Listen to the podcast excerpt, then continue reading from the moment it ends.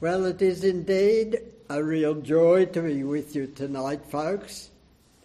And I, I give a really warm welcome to everyone who's come along uh, this evening. A special welcome, of course, to Russell and Bronwyn. Bronwyn's my daughter, and Russell my son-in-law, who've come along especially to hear Dad tonight. I thank you for coming and a big welcome in the name of the Lord Jesus. And, and as we gather together tonight to consider the person of the Holy Spirit, let me just get my Bible ready. The Word of God is living and powerful, you know, and I just want to have it ready for references.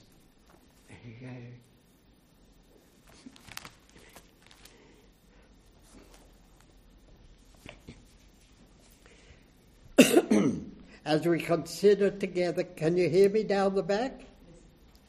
As we consider together this message on the person of the Holy Spirit, I wish to assure you folks tonight that we, the people of God, having been justified, which simply means made right with God, through faith in our Lord Jesus Christ, are left in absolutely no doubt as to who the Holy Spirit is. For the scripture very clearly teaches that He, the Holy Spirit, is a person the third person of the Godhead, who we believe and understand to be Father, Son, and Holy Spirit. God the Father, Son, and Holy Spirit, these three that Scripture teaches are one. From the very first chapter of the book of Genesis, the first chapter in the Bible, there are many references to the Holy Spirit right through to the very last chapter in the book of Revelation.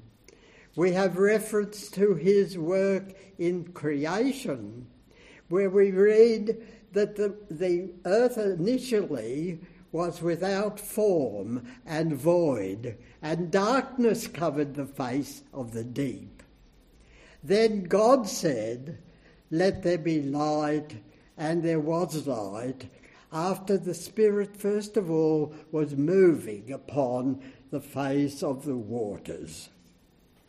We have reference to his activity also in coming upon people in the Old Testament, where God chose special people to carry out a particular duty in his name and he equipped them, we read, with the Holy Spirit. It might say the Holy Spirit came upon so and so, and, and, and they were able to carry out the work to which God had called them, or God sent His Spirit upon someone also. And we read these passages as we go through the Old Testament. When we come to the New Testament, we have in absolutely numerous references to the Holy Spirit. We have his activity not only in the church, but as the message of the gospel is preached by the apostles, and men and women come to faith in our Lord Jesus Christ, we read that the Holy Spirit is moving and working in the midst of, of his people. Uh, and little churches, groups of people, they didn't have buildings like we have today, uh, were gathering together and they were ministering to each other and they were teaching others in the, in the message about the Holy Spirit. We have his coming upon people especially chosen also through the New Testament. Now, when we come to uh, John's Gospel, chapter 14, and I want you to turn, please, to John's Gospel, chapter 14, and we'll read verses 16 and 17. Jesus is, is uh, speaking here. He said, I will pray to the Father, and he will give you another helper or a comforter, that he may abide with you forever. Even the Spirit of truth, whom the world can't receive because it doesn't see him or know him. But you know him because he dwells with you and shall be in you. the Father will send him in my name, Jesus said. He also said, The world can't receive him because it doesn't see him, it doesn't know him. That's the non Christian world, the unconverted world where people do not know Jesus Christ. And he also said that another scripture, in another scripture, that the unbeliever can't even understand the things concerning the Spirit of God. They are foolishness to him, neither can he know them, because they are spiritually discerned. But you know him, Jesus said to his disciples. He dwells with you and shall be in you. Can you grasp this wonderful truth, brothers and sisters? The, that the Holy Spirit not only dwells with the disciples and not only dwells with us, but shall be in you, Jesus said. The Holy Spirit, in his divine role, was present with the disciples and shall be in them, referring no doubt to that wonderful day when the Holy Spirit was poured out in power on that day of Pentecost and came to not only live in the hearts and lives of the disciples, but came to live in the heart and life of every believer right down to this day. He dwells within you, He has come, and, and you are part, if you are a believer, you are part of the knowledge of the Holy Spirit living within you. Now look at verse 26 of John 14. But the Helper, Jesus said, the Holy Spirit, who the Father will send in my name, he will teach you all things and bring to your remembrance all that I have taught you. Here Jesus promises his disciples that the Holy Spirit will not only teach them, but bring to their memories all that he taught them before. That's wonderful, isn't it? The Holy Spirit could come and he could, he could just bring back to their memory things Jesus taught them while he was here on earth. I think that's a wonderful thought. Now turn to chapter 16 and verse 7. Nevertheless, I tell you the truth, said Jesus. It is to your advantage that I go away. For if I do not go away, the Helper, who is the Holy Spirit, will not come to you. But if I depart, I will send him to you. In this passage, Jesus promises to send the Spirit when he returns to the Father. Can you see the truth of the oneness of the Godhead here. Earlier, it is the Father who sends the Spirit in Christ's name. Here, it is the Son who sends him to his followers. Look again at chapter 14 and verse 18. Very short verse. I will, pr- I will not leave you, Jesus said, like orphans, having nobody to care for you. I will come to you. And he comes to you, and he comes to me, and he came to them in the person of the Holy Spirit. And the Bible teaches that when we pray, the Holy Spirit takes our prayers and presents them to the Father, for he is our advocate, the one who pleads before the Father on our behalf.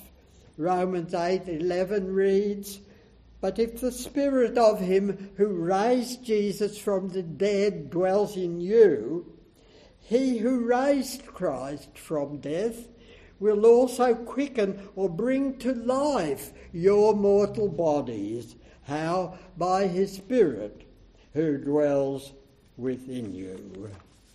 And we, his people, can be assured today and every day that he is with us, that he will hear us, even though we cannot hear or see him.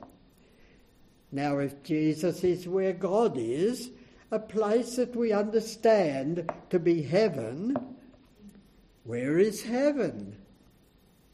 We can't explain exactly where heaven is, but we do know that God is there. Think again of our scripture reading in Acts 1. I remind you that Jesus ascended up as the disciples looked on. Why do you stand gazing up into heaven? The two angelic messengers asked.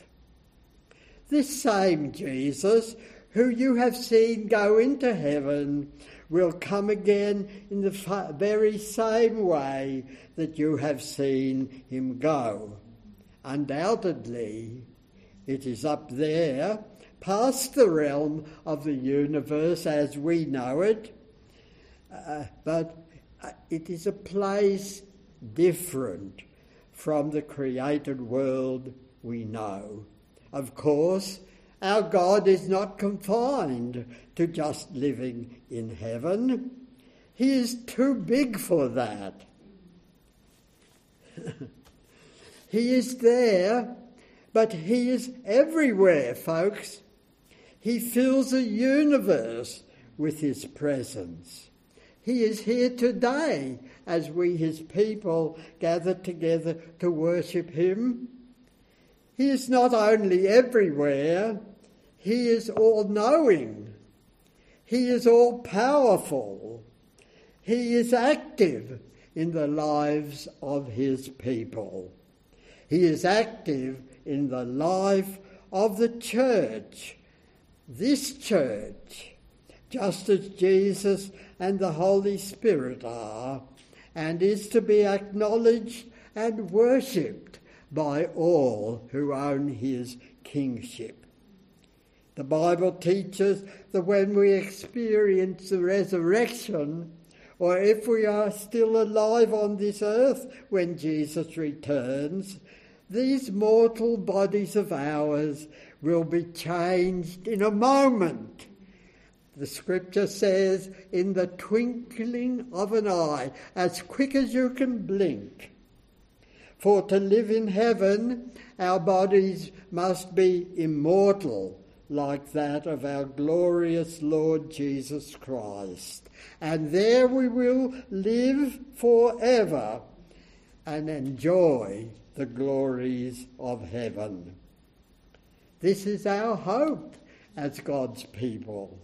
A hope which we read of in the scriptures in Titus chapter 2 and verse 13, which is described as an anchor to our souls, keeping us sure and steadfast and looking forward to that glorious day. Are we living with that blessed hope in view? That's a challenge to us, isn't it? Now, where is the Holy Spirit? The fact that God is in heaven and Christ has gone to be with him there doesn't mean that we are left without hope in this life on earth. Remember the promise made by Jesus to his disciples in John 14 and 16.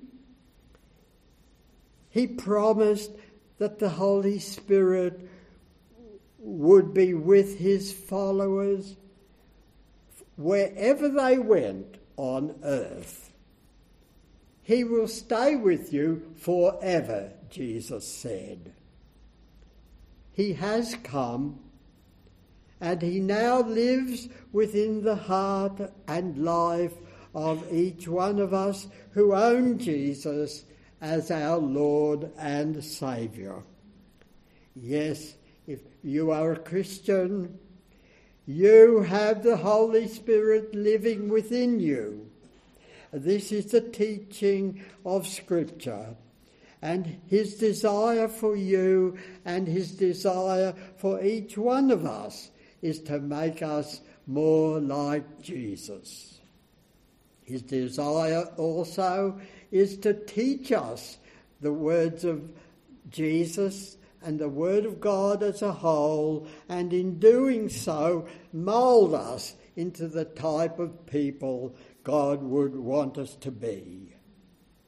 Of course, we can live for ourselves or as the Apostle Paul would put, express it, live to obey our old way of living, our old nature, the flesh, or we can choose to live in the Spirit, live to please our Lord Jesus Christ.